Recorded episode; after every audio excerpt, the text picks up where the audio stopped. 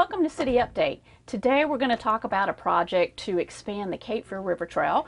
And my guest is Chris Haddock. He's an engineer with the City of Fayetteville.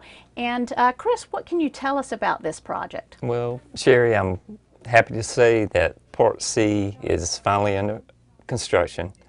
Um, Part C is just a small section of Phase 2. Um, even though it's small, it's a very important part of Phase 2.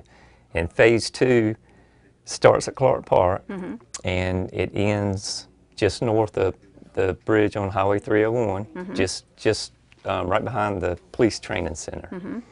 And um, phase two was broken into three parts, A, B, and C. A being the southern part, B being the northern part, and C is right in the middle. And C will consist of asphalt trail, a 90-foot prefab steel bridge, which is which is going to cross a gully with a small waterfall feature Uh-huh. and that's going to turn into nearly 300 feet of boardwalk. And that boardwalk will cross underneath the CSX bridge. Uh-huh. And once that section is completed, it will connect parts A and B, B together. Right. So um, um, this this section two is is probably going to be the most scenic area of the trail. That'll be nice. And the boardwalk will um, have some of the same features that are on phase one of the trail down on the northern part, Correct. right? That's Uh, correct. they- there's also one there that goes up under the CSX. That's correct. It, it's going to look similar to that. Mhm. Okay. And uh, the work has already begun on it. Is that correct? Correct. Correct. And what is the estimated completion date? The the NTP or notice to proceed was June 1st, Mm-hmm. and it is a one year long contract. Okay. So we're looking at next June. Um, Fred Smith is the contractor, Mm-hmm. and the estimated cost is going to be about 2.4 million.